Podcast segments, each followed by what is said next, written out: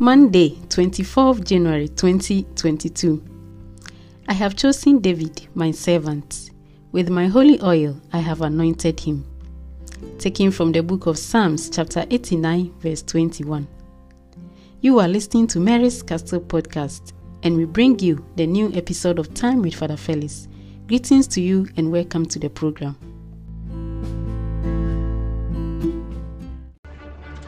The peace of the Lord be with you. Today is the Monday of the third week in ordinary time. St. Francis de Sales. 2 Samuel chapter 5, verse 1 to 7, then verse 10. Mark chapter 3, verse 22 to 30.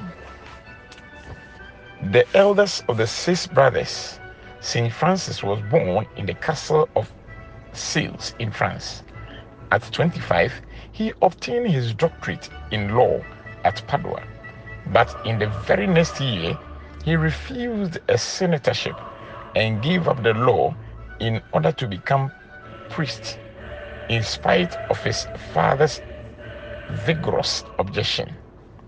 More and more people gradually came to hear his preaching and were converted as much by his unconquerable kindness, simplicity, his patience, and sympathy. St. Francis succeeded in converting over 70,000 Calvinists, and in the end, the joy of seeing all churches open again to Catholic worship. Bishop de Granier died in 1602, and Francis now entered upon what was to be 20 years of most exemplary episcopate. The first reading. All the tribes of Israel came to David at Hebron. Look, they said, we are your own flesh and blood. In days past, when Saul was our king, it was you who led Israel in all their exploits. Lord, the Lord said to you, You are the man who shall be shepherd of my people Israel. You shall be the leader of Israel. So all the elders of Israel came to the king at Hebron, and King David made a pact with them at Hebron in the presence of the Lord, and they anointed David king of Israel. David was 30 years old when he became king, and he reigned for 40 years. My dear brothers and sisters, the elders of all the tribes of Israel came to David at Hebron and mentioned three reasons why he should be their king. First,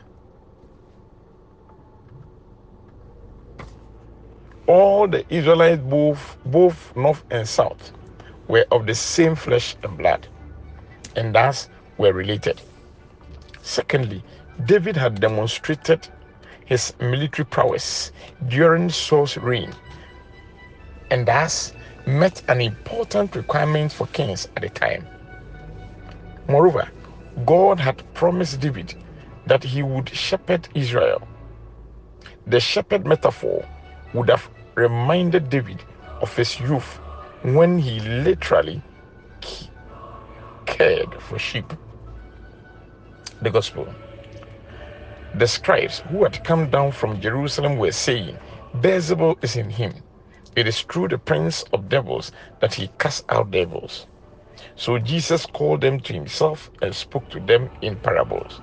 How can Satan cast out Satan? If a kingdom is divided against itself, that kingdom cannot last.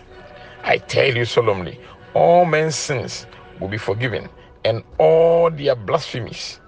But let anyone blaspheme against the Holy Spirit, and he will never have forgiveness. My dear brothers and sisters, Jesus pointed out the absurdity of Satan driving out Satan or of a kingdom being divided against itself. One does not fight against one's friends. Jesus pronounced judgment on these aspects of the law as being guilty of an eternal sin, whereas all categories of sin, including blasphemy, are forgivable. Let us pray. Father, you gave Francis de Sales the spirit of compassion to befriend all men on the way to salvation. By his example, lead us to show your gentle love in the service of our fellow men. Amen. I still remain your servant, Reverend Father Felix Chebafo. The peace of the Lord be with you.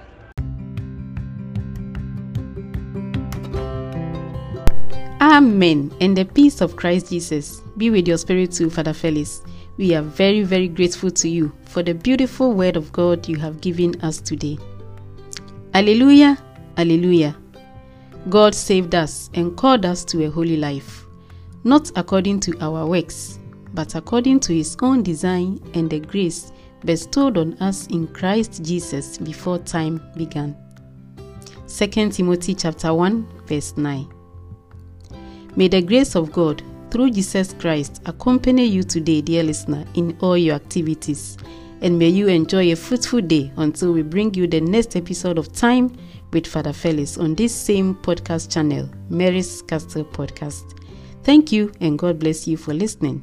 I still remain your apostolic sister, Mary Auntie.